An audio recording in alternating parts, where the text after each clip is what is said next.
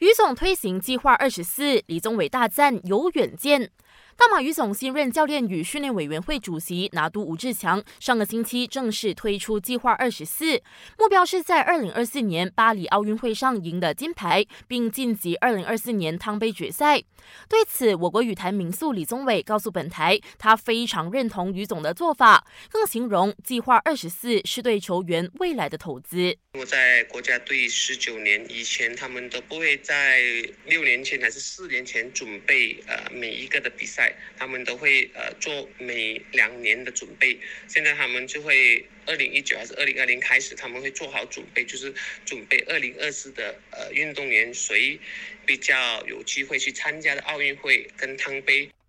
李宗伟也盼望通过于总制定的计划二十四，能让国语发展得更好。无论如何，总会长拿杜斯里诺萨表明，大马于总制定长期目标，并不代表他们放弃在明年的东京奥运夺得金牌，反而相信我国可以通过年轻男单和男双在比赛中冲击佳绩。